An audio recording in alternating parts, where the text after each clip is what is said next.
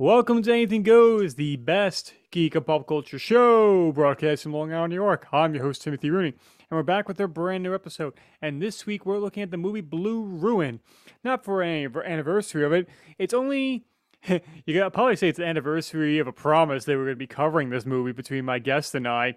Because years ago, I think it might have been like after the very first conversation we had online, podcast wise, so we said, like, yo, let's do Blue Ruin because we're huge fans of that. Yeah, yeah, let's do that cut to four years later, and we're finally doing it. Now, that guest in mind, um, how would I describe him? I describe him as a person, you know what? Blue Ruin is kind of a first date type of movie. That's how I'm gonna. That's how I'm gonna impress myself on this person, Mr. Guy Milks. How you doing, Guy? Oh, I'm I, am I'm doing good, and I, I would definitely show this on a first date. I would have no problem doing that. I, I mean, it's better than like I'm trying to think of like within reason movies that could test the limits of a person's personality, like a Lucio Fulci movie, like City of the Dead or House by the Cemetery. It's it's better than being Travis Bickle and going to a porn theater. So yeah, that's that's really inappropriate. I, I, don't go to movies that often, but I, I kind of thought like this is something that you kind of like some of the stuff. So that's why I brought you here. Uh, yeah. But yeah. But with that kind of 70s grime and gritty style of, filmmaking that's in Taxi Driver, it's very much like in this movie Blue Ruins. So let's jump to our view of it right now.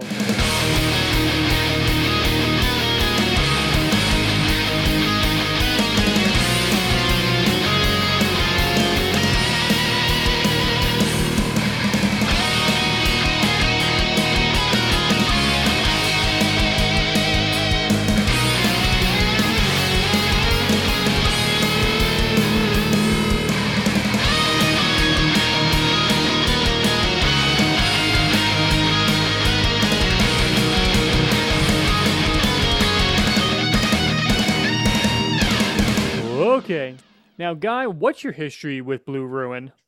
Um, the year that this came out, I had heard rumblings of it, but I didn't I didn't see it. And then I can't remember what it dropped on. It dropped on like Prime. I, th- I think it was Netflix. And um friend of the show, uh Jamie Drewley was like, watch this movie, go in blind uh don't read a synopsis just go in. And it's and i which i've been trying to do more since then i've been trying to do with movies more because i tend to enjoy the movies more that way now. But i i did and wow. I think i and i think i probably watched it like uh three other times that week. Because this is a it's a this is a very powerful movie. You're not wrong. It's incredibly powerful and I been racking my brain trying to figure out my history with this and like how did I first become aware of it? And I think I it must have been Netflix that recommended it to me. Oh, yeah. And what got me was the poster. Yeah. That silhouette of Dwight with the rifle hang, uh, on uh, on Teddy that's in the, outside the car. Yeah. And then like when you hold the like the mouse uh, over it, I will start playing the trailer, and just seeing that, I'm like, oh, that sounds really cool. And I just watched it on a whim, and like he was completely blown away by it. And it is curious because because of that, I became a fan of the filmmakers like Jeremy Saulnier and Macon Blair.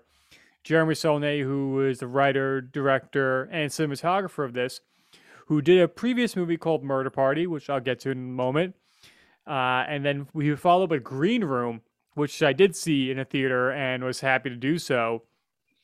Uh, that that had to be a rough. I mean, it's a great movie. It's a good movie, but man, that had to be a hell of a theater experience. Good lord. I think there might have been six of us in the theater. My my girlfriend and I at the time included. Um, but that was like a Saturday afternoon, and we just walk out in the daylight, and you just kind of like look at the sun, like you're you're not helping things right now. Like I feel better if it was actually dark out, but no, I'm I'm confronted with bright daylight, and it's not soothing whatsoever after seeing Green Room. Yeah. Wow. And by haven't seen Hold Up the Dark, which I know Saulnier made for Netflix, and he's got a new movie coming out called Rebel Ridge, uh, which I'm I'm curious to see what's going to turn out to be. And it's a very interesting history how Blue Ruin came about is because uh, Jeremy Saulnier and Macon Blair, who is the lead in this movie, who plays Dwight, they've been friends since early childhood, and they would be they made movies uh, together as kids, and like they're from Virginia, and Macon his friends were making movies on their own, and then they ran into another group of young filmmakers, one of them being Jeremy Saulnier, and he had this idea of like, oh, we do a lot of action movies and uh, uh, homemade squibs and everything. Saulnier had the idea of like tying a bunch of ladyfingers or M80s to yourself and setting them off, and that's the explosion of you being hit by a gunshot. Oh my goodness. Yeah. And so, and you can see the footage. Like, if you look up the making of either Murder Party or Blue Ruin, you can find like they have clip, clips of their early uh, home movies of them making uh, explosions uh, off their clothes. Wow. What? Guy, you never you never attached a bunch of ladyfingers across your chest and pretend they were squibs? No, no, no, no, no, no. no. What could go wrong? I can think of several, especially the older I get. Luckily, nobody was seriously hurt that we know of, anyway. Right. and in the early 2000s, they were trying to get a movie made and like pitching it to uh, several studios and producers, and it wasn't working. So they end up financing and making the movie called Murder Party, where it kind of a dull dude gets an invite to a party on Halloween, but when he shows up, he realizes that he's going to be the subject of a murder by a bunch of insufferable art students. Insufferable. I, I mean, it, it's a, uh, it is hilarious because just how inept all those uh, goobers are trying to kill this dude but it, it's kind of like to see like all right this is what their intention is but ha- what kind of uh, obstacles are going to get in the way like oh the cord can't reach or somebody accidentally sets themselves on fire or they they bring a russian dude who's actually a, a drug dealer who has a real gun so on and so forth. It, it, it, I remember when I first saw it, it, felt like a like a rip on Hitchcock's rope. Like this is what would actually happen if someone actually tried to try to commit a murder and get away with it. You know what i mean? That's what it that's what it seemed like to me. You're not wrong. That's a pretty apt uh, comparison. Um but they made it and they brought it to film festivals and it was successful but it didn't go anywhere so Saulnier, Macon, and everybody else would went back to their day jobs after finishing their movie and Murder Party came out in 2007.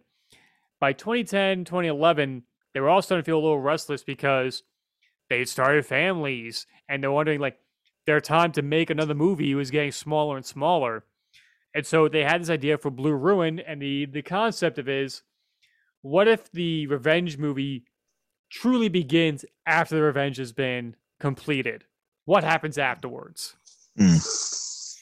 And they tried to they they, they broke down the budget what they're going to have they, they, what they would need and they had like a million dollar budget that's what they needed to like in order to produce this movie and they knew they were not going to be able to get that so what did they do they decide to jeremy and his wife like they they, they took all their net worth they put up their like they mortgaged their home and everybody started chipping in, and then eventually they did a Kickstarter campaign and and raised a little over four hundred thousand dollars to make the movie. And they're just like, all right, this is kind of a hail mary thing that we have to do. And once they had shot the movie over the course of thirty days, which was a insistence on Jeremy because he had working as a cinematographer in the meantime between Murder Party and Blue Ruin, and he saw so many projects of like directors having to work three, six day weeks, 18 days, and it was just too compressed and they're like, no, you can't get much done. You're just like you're you're fighting the clock too much there. So Jeremy's like, no, insisting on 30 days, and we're gonna do it. We're gonna do this properly. and they were able to do so, and was able to pull off getting some uh, actually some pretty reputable uh, actors in here, um, which was kind of a hard thing for some of the cast members because like oh the guy who's directing is also the writer and the cinematographer, and his best friend is the lead. If you're a serious actor, you'd be wondering, uh, Right. This is this a Right. project you want to be a part of? Right. Yeah, but Macon gives a powerhouse performance. He's amazing in this movie. it, it really is a star making performance and they they bring in uh, big actors like uh devin uh, ratray who up until this week i did not know that's buzz from home alone oh.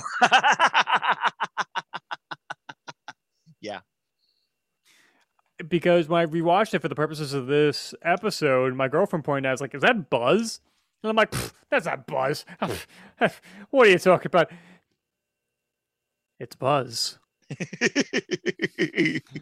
And I was like, holy shit, I can't It's- believe that. he still just looks like Buzz. He does. Um and then Amy Hargreaves, who plays Sam, uh, Dwight's sister in this, who may have my favorite acting performance in the movie when when her and Macon are in the diner and like the like how everything comes out and everything. Yeah. But um and so they shot the movie and in the middle of editing it and they submitted to Sundance as a as a work in progress and it was around 2 hours for the assembly cut. They rejected. wow. And so, and at the same time, Jeremy's father is on his deathbed. And one of the things he asks is, like, how's the movie going? It, and, like, his, he said that to his wife, Jeremy's mother, who texted Jeremy wondering how's the movie going. And Jeremy lied, says, oh, it's going well. It's going to lead to my fame and fortune because he wanted his dad to go off on a good memory. Right. And so, to follow up on that promise, uh, on a whim, they submit to the Cannes Film Festival. Not thinking they're going to get in. There's no way in the world because the Cannes is a prestigious film festival. You don't see like kind of pulpy movies play there that often. Well, they did get in. And they're like, oh my God, we got into Cannes Film Festival. Oh my God, we got to the Cannes Film Festival be- because we scheduled 12 weeks of post production. Now we have three and a half. Like, oh shit, now we gotta finish editing the picture, sound editing, sound and ADR, and then all the visual effects. And like, fuck, we gotta get all this thing stuff in. But they were able to play to a huge audience that was very receptive. An hour after the movie ended, they had sold the picture Nice. and then go on to fame and fortune afterwards. I mean, I look forward to whenever Macon Blair is in something. I mean, hell, in my eyes, it's kind of hard to not look at the character, the Phantom Stranger, in DC Comics without thinking of Macon Blair now. And even though he's like two episodes of that Swamp Thing TV show, I'm like, Macon Blair, he's the Phantom Stranger in my eyes. He he shows up in in the hunt for a three minute role and he and he does what he does. The guy is the guy is a very talented man and I and I I I I applaud uh the the diversity he takes too because you think he would stay in indie darling because that's what he was i mean he started out as an indie and he but he doesn't he he does the hunt he does you know uh swamp thing he does the phantom stranger i mean come on it's great he, the guy's great I great mean, actor He was partners with uh, Hilary Swank and Logan Lucky as one of the FBI agents investigating the robbery. nice. Uh, and he's now writing, directing The Toxic Avenger. i think they finished it i think they're in Uh-huh. post-production i think they're I, I i think i saw something from peter dinklage that said something about them being in post Uh, according to their Wikipedia, principal production commenced on June 21st, 2021 in Bulgaria and wrapped August 14th, 2021. Yeah, so they're in post. Yeah. I'm curious to see what it's going to be like. Yeah, Peter Dinklage. Huh. He's he's Toxie, isn't he? Isn't he playing Toxie? Yeah, Dinklage is, is Toxie. I'm really curious how this is going to go. I'm looking at the cast. Okay, Peter Dinklage, Jacob Tremblay, who I think. uh I'm trying to see what the hell is this kid? Oh, he's uh young Ewan McGregor in Doctor Sleep. Uh, or he plays the, the, the kid version of Danny Torrance in Doctor Sleep. No, no, he's he's he's he's he's the kid. He's a baseball boy. Oh, right, he is the baseball boy. Oh, you're right. You're right. You're right. The kid's an amazing actor. He was in uh before I before I sleep or Yes. as I fall asleep. Yeah, the the, the um yeah, great kid, amazing actor. Oh, I, I didn't know he was in that. Oh, cool. Uh, part of me wants to think like he's the kid on the road that the the, the douchebags hit in this version of Toxic Avenger, just to continue that trend of being mercilessly murdered, Murdered. in movies. uh, Kevin Bacon, Elijah Wood. Wow. Elijah Wood doesn't surprise me because he he loves horror. Yes, he has got his own Hey. horror company. Yeah, yeah, he loves horror and he loves off that off the wall stuff. So that doesn't surprise me. Um, Bacon does surprise me because I mean Bacon Bacon's a well-rounded and very underrated actor in my opinion too. Yeah, everybody knows Kevin Bacon. Never, I don't think anybody ever gives him the credit he's due though. No. Um, and he was somebody who was kind of ashamed of his his genre forays up until recently. Yeah, yeah, he he's come around on him. Um, because he remember he did that. He was trying to get a Tremor series on Sci-Fi that he was going to star in. Yeah, he did. He did like a ninety-minute pilot, if I remember correctly. yeah so so yeah yeah he, he's come around to it he's he's he realized he's one of those guys that started like you know what i i should be um, happy with where i came from because i mean it's, where you came from is what got you here buddy Right. I, I like. I know he was he was incredibly depressed when he was making the original Tremors because he thought his career was in the shits because he's like, I'm making a movie about giant underground worms. yeah yeah and then it tanked and it made him feel even worse Yeah. But it made a it made a pretty penny on home video, surprisingly Oh enough, and it goodness. spawned an entire series. yes Ah, but Blue Ruin, the movie itself, opens on Dwight Aarons, who is a vagrant who lives in his car in Delaware, and he spends his times by breaking into people's houses, using their facilities, and getting out before he's caught, and just living off the land. And what happens is that he is picked up by a policewoman who informs him that the man who had murdered his parents is getting out of prison. Yeah. Well because this movie this the way this movie starts out you're like what in the hell? Because you have no clue what's going on. And and you think this movie is going to be about uh post-traumatic stress and mental health. I mean and it is about that but you think that's what it's going to be the, the main story. You don't realize where it's going to go. Um because Macon's given this really good per- subtle performance in the beginning, you know, and and then you then you oh by the way the guy that kills your parents is getting out like oh okay and so um it's it's it's yeah, this movie unfolds very well Yes, it does. And it treats its audience with respect and because it doesn't spoon feed anything to you. no no it's one of those it shows doesn't tell and if you miss something it's not going to go back and tell you Uh, you, you know it because everything's there everything's laid out for you so you just yeah it's it's uh yeah it it, it, it unfolds very well It really does. And it's something that I realized, I think of it me like on the second and third time I watched this, it's Jeremy Saulnier's version of Blood Simple. Yeah i could see that yeah i can It's- see that it's a modern day film noir in a rural setting. It's Yeah, a neo noir.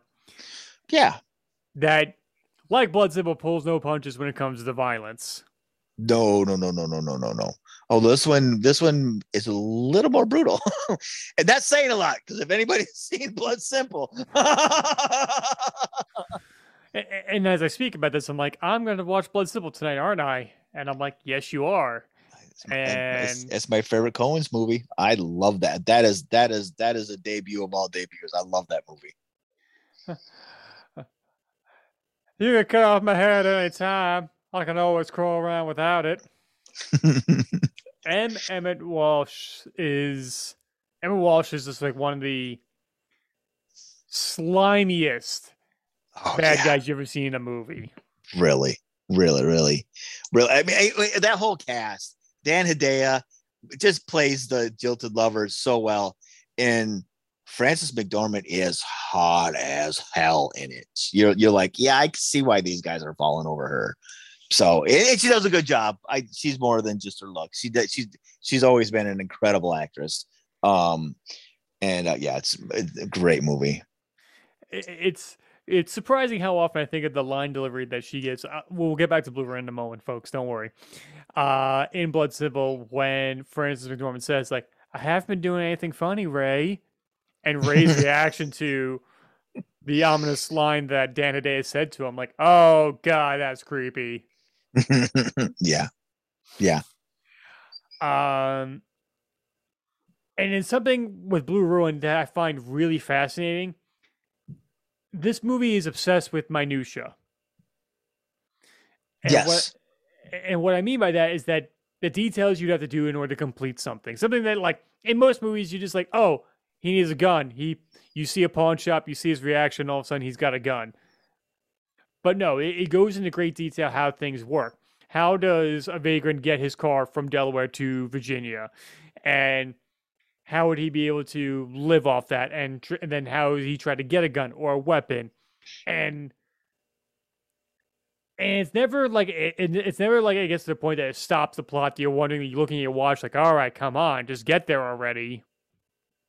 No, no. It, it I, I mean, you get you get a whole scene of him replacing the battery in his car, you know, and and you never once question it because it's it's actually pertinent information that in a in a in a in a bigger, more blockbuster movie they would have skipped over all that stuff. And after you walk around, you're like, wait a second, how did he get his car? To, well, how did that happen? Because it wasn't, you know. So it's it's it's no, you're right. It really is about the details all the way i mean all the way through I, even even the the everything yeah it's it's very much about the details the little things Um, and I love the fact that the car itself was Jeremy's parents' car.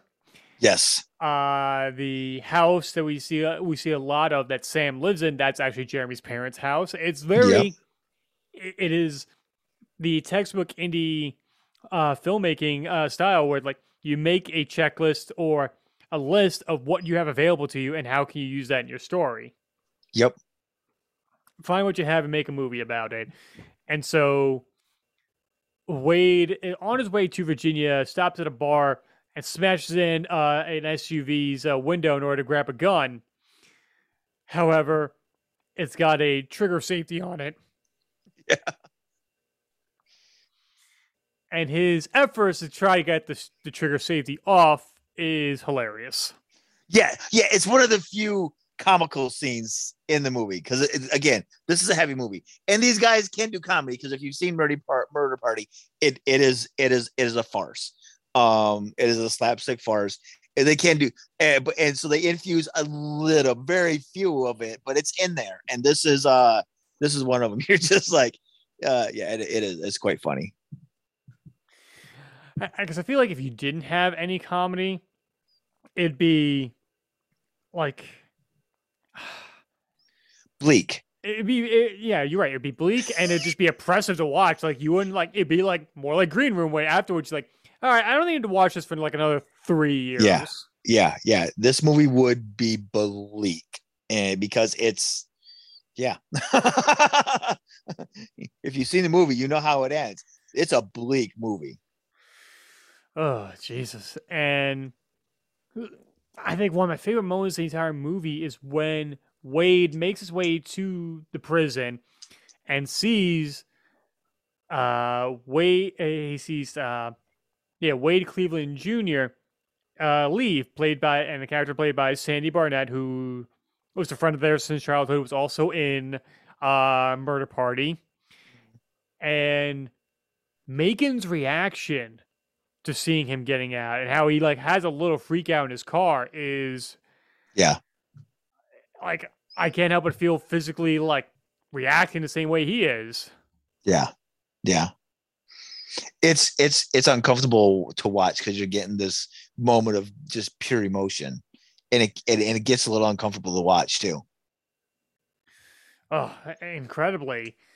And so he follows uh, Wade's family to a bar, and Dwight locks up his car with his car key that he keeps around his neck on a necklace, goes in and waits for him in the bathroom. And when he has the opportunity, he does hesitate, but eventually does attack. But it's not it's more realistic. It's not just like one stab and he falls over. No, it is a struggle because it's a human being that now just been punctured. Yes. Who wants to live? um, yeah, it's it's it's uh yeah, it's it, it, it it's it's very realistic about how something like that would go down because yeah, it's eh, hard to watch again because you see one guy struggling to live and one guy working through his emotions, doing his best to take him out. It's it's wow. And it's one thing that this this low budget movie does not skimp on the blood. Oh my goodness. No, no, no. It's like Verhoeven directed this movie. Seriously. uh, squibs for days. oh my goodness. There is so much blood. Uh, Jason, Freddy, and Michael ain't got nothing on this movie. oh my god! I mean, the the stab to like the back of the head, right. and then the and the yanking of the blade out, and then the little sh- stream of blood that comes shooting out of the back of the dude's skull. You're like, oh god! and so Dwight leaves in a daze, and while he's going back to his car, he passes Wade's family's limousine and as a one more fuck you, he decides to puncture the tire of the car. Slicing his hand open. Oh, Jesus. Which that's what happens when you hit a car tire like that. That yeah. is exactly what happens. Because it's like eh, how much pressure is in there. Of course, it's like it's gonna like you're surprised the the blade didn't bend as a result. Right. Um. But when he gets back into his car, now bleeding, he realizes he lost his key, and it's in the bathroom. Yep. And this is a great example of but therefore except storytelling. It's not and then like and then this happens like no, a character does something. However, this is how the plot uh, has retribution against them. Yes. Yes. So what does he do? He abandons his car, gets in a limousine, and drives off because it has his keys in it. Uh, but Wade's family uh, chases like sees him leave. Uh, but before Dwight can get any real distance from away from the bar, there's somebody in the back of the limousine. Like a, a kid, a legit kid, a, a teenager. Yeah, a, a real teenager who Dwight lets out, and the kid asks him like, "Hey, did you kill Wade?" Yeah he killed my parents. And yeah. the kid's like, I don't think so. Uh, the character William, and just runs away. And you're like, wait, if he doesn't think Wade killed his parents, like maybe Wade didn't do it.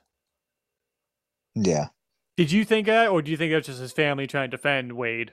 I, I figured that was his family. It wasn't until later on that I started thinking about it because at this point I'm just like, that's what um certain families would say like yeah your your your your your uncle's innocent. He didn't really do it even if he really did they would they would say that you know? Yeah. And so dwight tries to patch himself up by breaking into a another home, and in order to make himself look uh, less like a homeless person and trying to conceal himself in plain sight, he decides to get rid of the beard and he because at the start of the movie he looks like Robin Williams at the beginning of Jumanji. Yes, yes, very much so. you, you know, like you have to expect him to ask, like, "What year is it?" Right. oh man. And now that he's he's he's robbed his house and everything, but he does a smart thing. He cleans up his own hair. He doesn't leave it behind. He throws it out. Like I said, more minutia of like how to protect himself. Yes. And then he goes to see his sister Sam for the first time in several years. Um, because, they haven't even talked. They haven't even talked. No, she has no idea where he's been. Um, and in the meantime, meanwhile, that's happening. Dwight also was checking the local news, and there's no reports of the murder. Hmm. I wonder why that is. And that's when Dwight reveals that he killed Wade. And she's like, You're joking? I mean that that whole scene is just uh wow. And, and it's like because like the most like basic convert basic scene you have in movies two people facing each other talking to each other and there's ways to make it look like kind of interesting or make it seem more dynamic and, and what have you. But there are times you just have to get out of the way of the actors and let them act and just put the camera in the right place. And that's yes. what happens here. It's just like it's a pair over the shoulder shots and a pair of close ups, and that's it for the most part. Yep. But one of my favorite moments is when another person at a table was like, Hey, can you just patch the ketchup, please? and then in the middle of this kind of like gut wrenching conversation, like what? Oh yeah, here you go. Yeah, like I said, more injection of comedy that's that's natural and it does not pull you out of the story at all. But that's when Dwight realizes, hey, they may know where you live because the the car is still registered to Sam. Yeah, because the sister says, "Remember, the car is still registered in my name," and that's when he's like, "Oh." wait a second. Where's your kids? Which is terrifying. Just like the, his question that you're like, oh no. Yeah. You're like, what? Mm, yeah. Therefore, they race back to Sam's home where the kids are fine with the babysitter, but Sam accidentally scares the kids, checking on them, checking on them, resulting in Dwight getting slapped around a little. Just a little bit. I think mildly deserved it. I, yes, yes, yes, yes. Let's let's let's let's be honest. As much as you may side with Dwight, he's not working with the full deck, and he's not doing the right thing at all. No, but I also think it's one of the reasons why this movie is so compelling because he's not Rambo in the woods taking on the entire state police. Right, right, right he's a regular guy who's crafty and clever, but he's still a normal dude who doesn't have training for this kind of situation. Right, right. But he convinces Sam to take her kids and go to their family, uh, family uh, relatives in Pittsburgh, and he decides to stay in the house and watch over and make sure everything's okay. But if you thought one Home Alone connection was one thing, we're gonna have another where Dwight has to defend his sister's home from oncoming invaders. Yep. But how do you feel about this set piece of him evading uh, Wade's family and the violence that ensues? It's uh, the cat and mouse is quite terrifying, quite tense. Um, the violence, I, I, these people were obviously very capable of violence. The the family that that uh, that come after him they're they're not good people. And and uh well, him, him, dwight holds his own. Barely but he holds his own yeah i mean even to the point that like like what sets him off is that he sees his old car outside waiting. Yes. Um, never has a uh, POS of a car look more intimidating. Right. hoopty, hoopty sitting at the end of the at the end of the Oh. at the end of the lot. like, like he's like might as well have been driving a gremlin around. Like that's how like shitty the car Yeah. should have been. Right. Right. Um, but Dwight he, steals his pair of uh, spare keys. Um, he lures one of them upstairs by leaving the faucet on, which is very smart. Um, he ends up getting his car, but running over one of the attackers and dragging and throwing him in the trunk. However, when he tries to escape, he does take a crossbow to the leg. Yes. And first off, ow. Right. Um, and two, it's kind of unique because it's like that these criminals are pretty smart. They don't want to raise suspicion by blasting off uh, a 12 gauge in the middle of a suburban neighborhood. Like, no, they're smart and they'll use a crossbow. Yeah. Yeah. But Dwight just tries to do the right thing after escaping is to try and remove the crossbow bolt himself. Again, not working with a full deck. And the scene when he's in the back seat of his car and he's trying to remove it, and like the the, the blood that's gushing out of his leg, and his screaming as he's trying to remove it himself, like, oh my god. yeah. Yeah. It's cringeworthy. Even even if you've seen it a hard time, you're like, ah, ah, ah." I mean, I- I mean, it's not like I think when I think of it, I think of like uh death proof after Kurt Russell's been shot and he decides to pour Oh. liquor in his bullet wound. Yeah. But also props for Kurt Russell committing to make himself look like a a real wuss by the time that movie ends. Right. Uh, but uh, another another unintentionally funny moment is when Dwight uh walks into the hospital like I've been in an accident and then passes out right there in the lobby of the hospital. yeah. and it, it was so funny when he wakes up in the hospital his hospital bed and he's checking himself. My girlfriend says like, "Oh my god, please tell me he still has both legs." and because that's that's a, that's something to be concerned of is to wake up you're missing a limb. Right. Right. Another reason why uh, hospitals freak me out. Just like ah, I'm gonna lose something next time I go in there. Um, Hmm. but no, Dwight does have his uh both legs, but a real shitty stitch job on his leg. It, look, it looks not the It best. looks- yeah, it looks bad. like one of the RNs, one of the people like learning who are on rounds, like ah, no, you, yeah, you stitch him up, you got this. Yeah, he went to the free clinic. And he dine and dashes uh, the hospital by grabbing his shit and leaving. Yeah. Oh, Jesus. But now Teddy, uh, in the trunk of the car, wants to get the hell out of there and he's screaming his head off. Oh, man. Which is also unintentionally hilarious to see somebody just like trapped in a trunk screaming. Right. Or maybe I'm just a sicko. One or the other. No, it's funny. Uh, and that's when Dwight eventually tracks down an old friend of his, uh, uh, Ben, played by, like we said, uh, Devin Rat, uh, Ratray, who obviously played Buzz in Home Alone.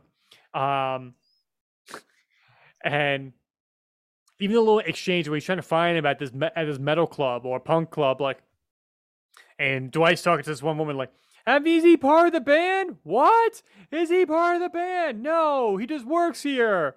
Are you in the band? No.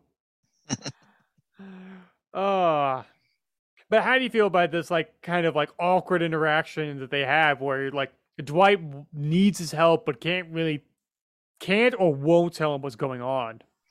I, I I like it because it's also it's also you know friends who they were obviously they they they they set it up as you go on that they were really close friends for the longest time you could tell um and and and they set it up more as as as the as the scenes between them play out um so it, it's these friends that haven't seen each other for a long time also getting back together and they're trying to feel each other out to see where they stand. Like, are you mad at me because I dropped off the face of the earth? And the other one, the other guy's like thinking, you know, I mean, I'm I'm I'm projecting here. He's thinking, how crazy is he at this point? Because I haven't seen him in seven years, you know. So um, so it's uh, a I, I think it's done very well. I think it's I think it's a good scene because it's it's it's just it's how people who would react who had something happen like this and they split up for several years and then they came back together. Right. It's like an all because you're trying to find your rhythm again with that person. Yes, yes. And and a lot of times people change and that rhythm is no longer there and you just kind of have to ad- adjust to yep. what that person is now. And especially if it's in a very tense situation like this. Right. Right. Um and that's when like all right he asks ben for a gun. And he ends up giving him like a carbine that's off the A team because Ben was a soldier and served and has a cache of weapons on his uh, property. He's he seems he's he seems a little doom prepper. A little. A little. Not not extreme, just a little. Just just just enough over the line. That's all. Um, but he knows his stuff. He's not one of those crazy guys, those, those crazy ones that he just he, he seems to know his stuff. Um yeah. Yeah, he's not screaming that Sandy Hook was uh, done by the government to take away our guns kind of person. No, no, no, he's not that guy. um, so Dwight, now armed, decides to talk to Teddy and give him some water. Um, and Teddy makes me laugh. I think yeah. Teddy's hilarious. Teddy, Teddy, because Teddy's all about saving his own ass. Yeah, and and um and, and I, I and I I don't think I, I they obviously put it in there for humor, but I don't think Teddy thinks he's being funny. I think Teddy's trying he's trying to come up as a as a badass or a good guy. So yeah, it's it's it's it, it is funny. I, I will I will agree with you on that. Even though it's tense at the same time. Because the whole time you got the the back and forth between them where like, what's exactly going to happen. It's it's it's it's a it's a nice it's a nice scene. Right. And the human that comes out of it is built in within the scene. It's not like he's stopping to make a pop culture reference or Right, right, exactly. It's nothing out of context or what have you. It's all within it's prudence to what the scene is about and it's like the relationship between Dwight's family and Teddy's family. Yes.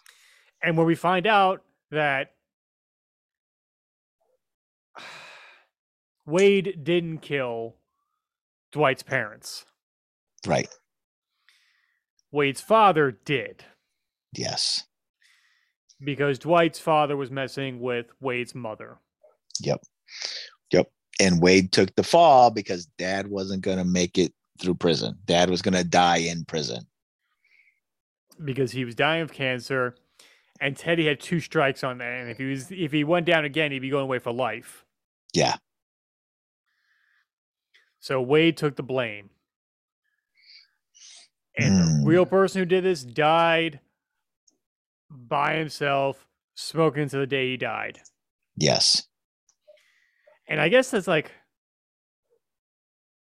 I don't know if it's like a comment on like the futility of revenge where like nobody really wins in it and like and it like he didn't kill would you consider Wade an innocent man? Or not? I, I listen. I've seen the movie enough time. None of the none of none of Wade's family are good people. other than maybe William. Yes, other than maybe William, but all the rest of them, they're not good people. I mean, seriously. And honestly, uh, why would you take the fall for somebody that killed that slaughtered two other people?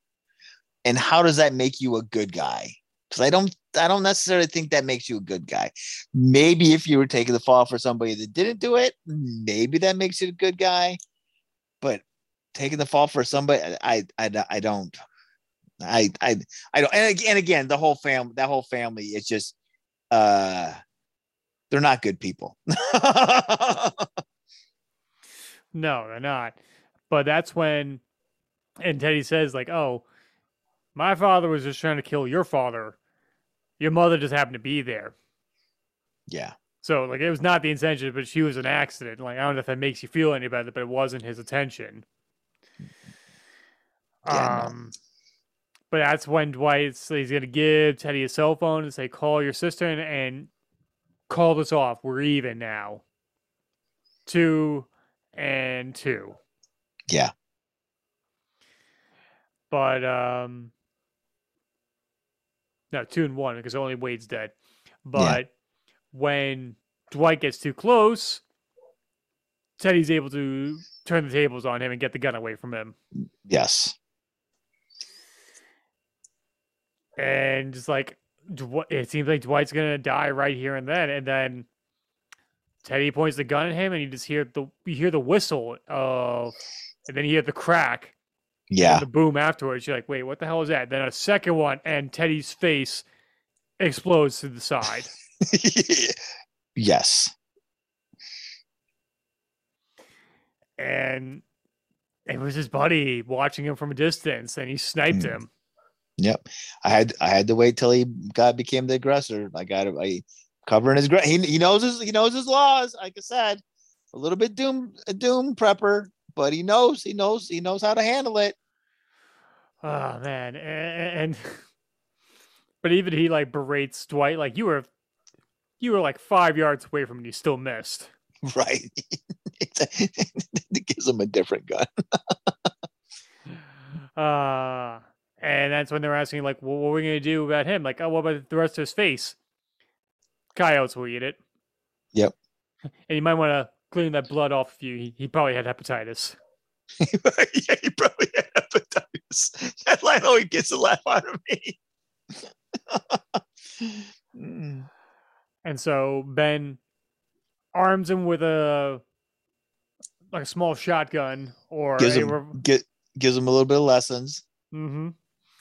And gives him some rounds. And then when Dwight's leaving, Dwight brings up like, "Hey, remember that one time we went to that stripper, we went to that strip joint, and we got that Polaroid uh, taken of us? Yeah. If I find that again, uh, what I'm gonna try and look for it. Like, yeah, if you ever find it, destroy it. Yeah.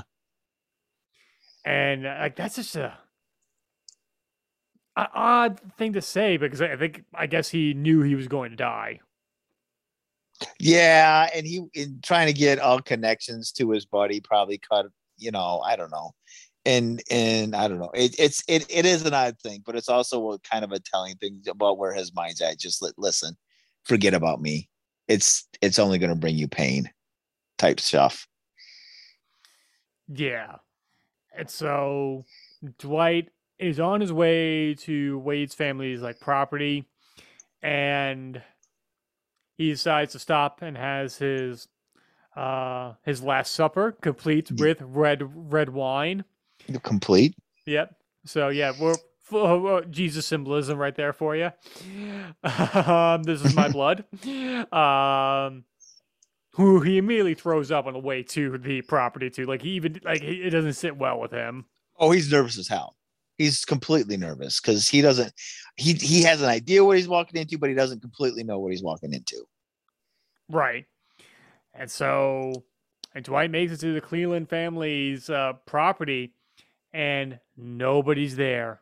The place is deserted He pees on the dad's grave. for good measure. and Uh, yeah. then collects the stockade's worth of weapons strewn around the house and throws them away. Literally an arsenal. Literally an arsenal. See, that is a doomsday prepping family. Yes. Um, and he waits and waits and waits.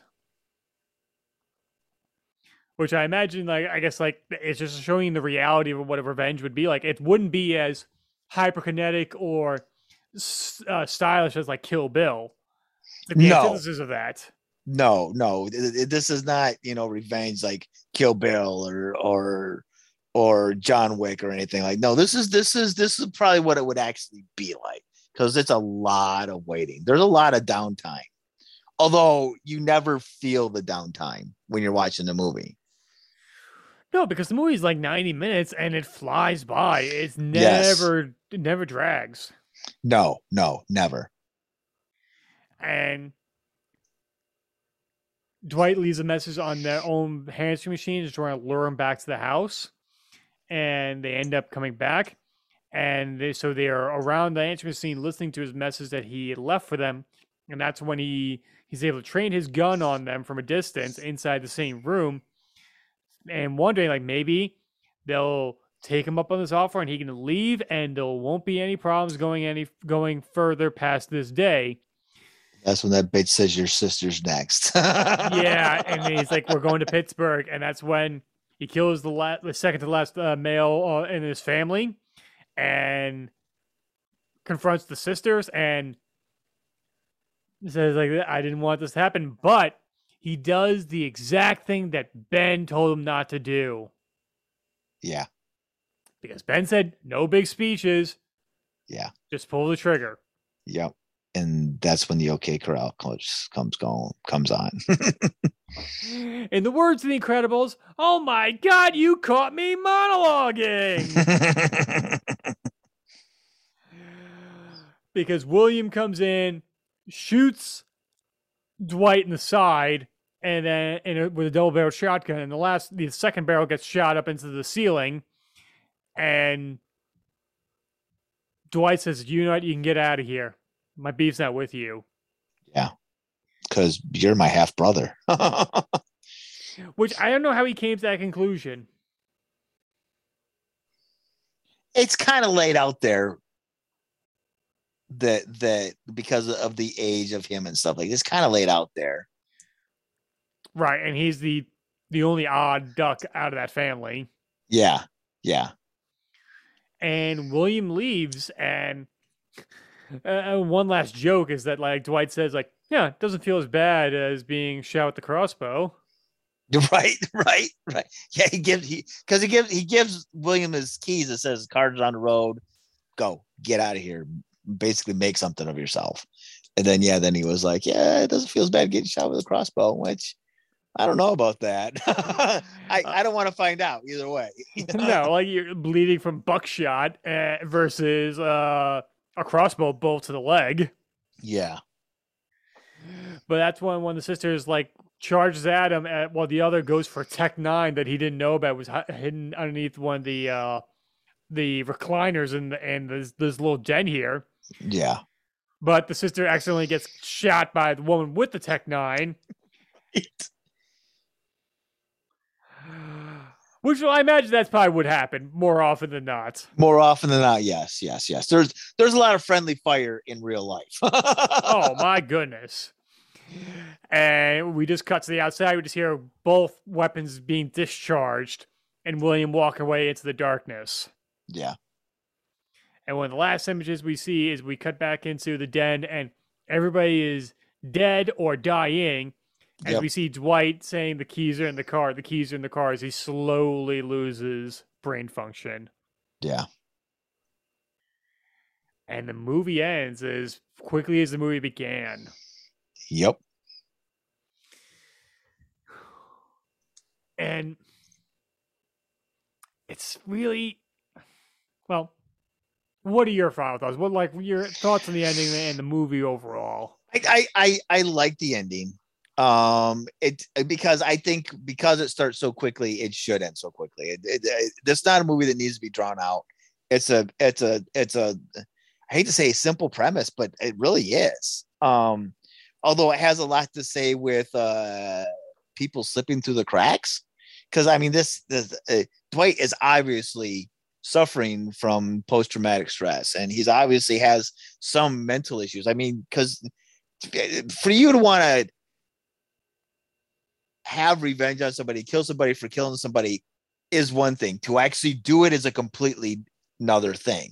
So you eh, so this is this is a guy and he's lived off the grid since his parents since at least the the trial, you know. So he fell through the cracks because this is a guy that needs help. Um so that, that, that's something the movie um doesn't address, but it does address, if you know what I mean.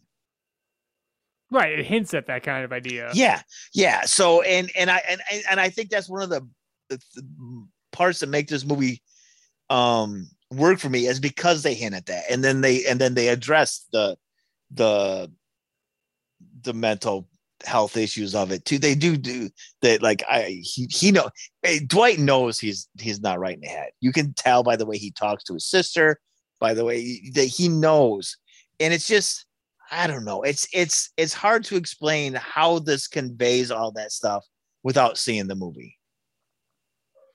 Right, because I feel like he was never the same after his parents' murder. No. From what we can gather here, and that's what, like you said, led him becoming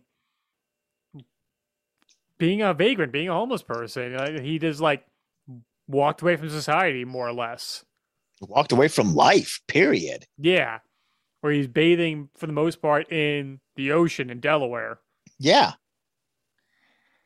And even to the point that something we didn't bring up before, but it, the place that he was holed up in, that's where his family used to vacation. Yeah. Yeah. And that his sister still vacationed. And he that he saw his sister with her kids years ago and said nothing. Yeah. I think that speaks volumes more than anything like a flashback could show. Oh, oh, I agree. And yeah, I guess like my final thoughts on it, it's it's a sobering look at what revenge would really be like. Yes. Because it's not as glamorous. It's not like death proof. No, no, no. I mean, like um, Death Wish. Right. Which is a power fantasy, but Bronson gets away with it. Right. And it obviously spurned a sequel that that that's pi- that's body count continues to grow with each subsequent sequel. right. The third one, I think he takes an entire neighborhood with a 30 caliber uh, machine gun. Yes, he does. and there was like rock hard erections from our friend Jeff Connell whenever he watches those movies. Yes, he does. Yes, he does. Rightfully so. Rightfully so. I mean, yes. it's Death Wish three. oh my god! But like, I remember I I saw uh Death Wish on the big screen with double bill uh, with Dirty Harry, mm. and it was like law in your own hands theme for the night, and I remember because Death Wish played first, then Dirty Harry, and my friend at the time and I were mostly there for Dirty Harry because we're big fans of that franchise. And like, all right, we'll see Death Wish, cool, whatever. Uh, a babyface Jeff Goldblum as one of the violators of Charles Bronson's family, which is always uh, like I just can't believe he's it, in that it, role. It, it, it's shocking, which he's played villains before, but yeah, it's it's still shocking. But the crowd we saw with her like cheering at all the parts of like Bronson shooting all the the people on like the subway and everything. And my friend and I look at each other like, uh, I don't think that's supposed to be cheering kind of moment. Not in the first one. I get it with the sequels when it gets a little more campy, but not here. Yeah. Uh, so that was uncomfortable. But I think Blue Ruin is very much like I think I think another movie that I think would pair well with is Death Sentence, the Kevin Bacon movie. The Kevin Bacon one, which I haven't seen that one. Oh, I've really? Seen, I I saw I saw the Jodie Foster one. Right. They came out they came out at the same time or around the same time. And the Jodie Foster one, it was all right. Um, but I've heard nothing but good things about the Death Sentence, which I need to see that one because that's one, isn't it? Yes, it is. It's what he yeah. did after uh Dead Silence yeah, yeah. I need to. I need to see that. I do need to see that, but I haven't. That's one I haven't seen. Because it, also illuminates the cost of taking revenge. Yeah, and I think Kevin Bacon has a is really strong in that movie, and nice. And it's obviously like, oh, you see where James Wan became the action director while watching it. Yeah. Uh, and yeah, so like my final thoughts on Blue Ruin, it is a wonderful pulpy ride that has a little more thought and effort put into it. And the fact that it was made on a consumer grade, like semi professional camera and still lenses, and they're able to pull together something this well polished and well thought out on a budget. I think it's just really encouraging the young filmmakers to, yeah, use genre, think a little bit more deeply about it, and whatever resources you have at your hand, and try and make something out of it. And I guess the, the especially Jeremy Saulnier's uh, story is like if at first you don't succeed, try, try again. Because it's so easy. Like you try something once, it doesn't work out, and you never do it again. I mean, like bungee jumping is one thing. Like you, you bungee jump it once, it doesn't go well. Yeah, I can see why not doing that again. I'm not sure uh, why you would do it the first time, personally, but hey, that's me. I, am still planning on jumping out of an airplane soon enough, so with a parachute, yeah, not not not just jumping out. Nope, nope, nope. I don't see the sense of jumping out of a perfectly good airplane. I, I think as a, for shits and giggles, I'm going to dress like DB Cooper the day I do it, just for just as a laugh on my own part. do you really need his briefcase strapped to your chest? Yes. did you watch that documentary on HBO? Uh no, I did not. Oh, it's it's actually pretty interesting. It's on HBO Max. It's actually pretty interesting. I'm sorry, side tangent. I know. Um, no, it's, it's fine. Actually, I, it's, I, brought that up. Yeah, it's it's it, it I enjoyed that. Doc. I thought it was a good documentary. I enjoyed it. Nice, nice, nice. I mean, it's on the list. It's in my queue, that's for sure. Uh, but yeah, I think Blue Ruin is one of the best movies in the past ten years. I can say that with full confidence. Yes. And I, if people have not seen it, I may owe it to the end of this review. Uh, spoilers, sorry. Uh, but also I think you still, re- I still hardly, wholeheartedly recommend checking it out. I agree. I agree. Yeah, because when this came out, it was between this and Snowpiercer for my number one. I think this one won out over Snowpiercer. I can't remember, but it was between this and Snowpiercer. So it was a good year for movies that year. That's really tough. I don't know how I would be able to choose between. Like, I'm surprised you didn't choose Snowpiercer. I, I I can't remember. I think this one might have just won out. I think. Um but Snowpiercer is just so good. God, I love that one too. Oh God, it was a good year for movies. That it was. But yeah, so that is our review of Blue Ruin. Uh finally. Finally. Fine, fine. Because we we were kind of talking. I think we even mentioned it on the, the Hitchcock one. You and I were saying, well, we should probably do Blue Ruin. I, I so I mean, it's it's been a long time. and we still got another one in the pipe that we want to do too. So yes, and we will get to that very soon. Because that was going to be fun. Yeah. Not that this wasn't. That was just going to be extra fun. Right. And if I really want to get cheeky, I can start dropping in the music of the songs that we choose. That's part of that episode. Nice. We'll see. But in the meantime, before that we do that podcast, where can people find you on so, on social media, and what are the podcasts that you do? Uh, Twitter, Instagram, Mad underscore Milks. Um, obviously, I do please rewind with my good friend here. Um, we we are trying to put them out as much as we can. We do it at least a month, at least once a month now, but we're trying to do as as much as we can because life is getting a little complicated for both of us. And then uh Dark Tower Radio with our good friend Jeremy Lloyd, and I, uh, I, uh, me and him started a, a new one called Get to the Podcast, which is just a love letter to the old action movies of 80s and set, late 70s through the entire 80s and and the 90s. And just just we just want to get back to those testosterone filled um action movies. Although we I know we're gonna do a couple of female ones like uh Cynthia Rothrock ones and stuff like that. So who's a badass to this day. Yeah, she is. So I I know we're gonna do some female, but we don't just those cheesy action movies that were just full. It's it's a really fun episode. It's a really fun uh podcast to record. Um so yeah. So yeah, that's where you can find me. Nice. And whenever you guys do breakdown with Kurt Russell, count me in on that episode. Okay. Oh, oh, for sure. Because that's a great one. God, that's a good one. Yeah, because it's not often you get to see where Kurt Russell's not the big swinging dick in a movie. Where no, he's right. a nebbish suburban yeah. like uh guy yeah. who's forced yeah. into that situation. So good. Such a good movie. really is. Uh, if you want to follow me on social media or whatever podcast I do, uh, like uh, Guy said, you can find me on Please Rewind, the RF4RM Retro Show, part of the Real Fans for Real Movies Podcast Network. Find me on Twitter and Instagram at This Is Tim Rooney. Rooney spelled R O O N E Y. And my YouTube channel, youtube.com slash Through the Lens Productions, where all my videos and short films are up.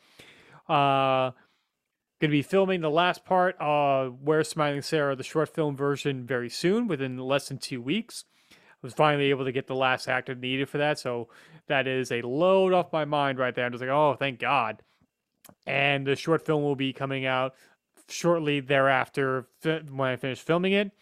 And yeah, subscribe to this show so you never miss an episode. I know it's not as frequent as Please Rewind, but trying to become more frequent and more varied in the topics. Uh, Guy, thank you for taking time out of your night to talk Blue Ruin with me. Oh, you know it. I I I enjoy talking nerdy shit with you, so it's always fun. Oh, thank you. Come back next time as we continue to talk about geek and pop culture, and we'll be speaking to you soon.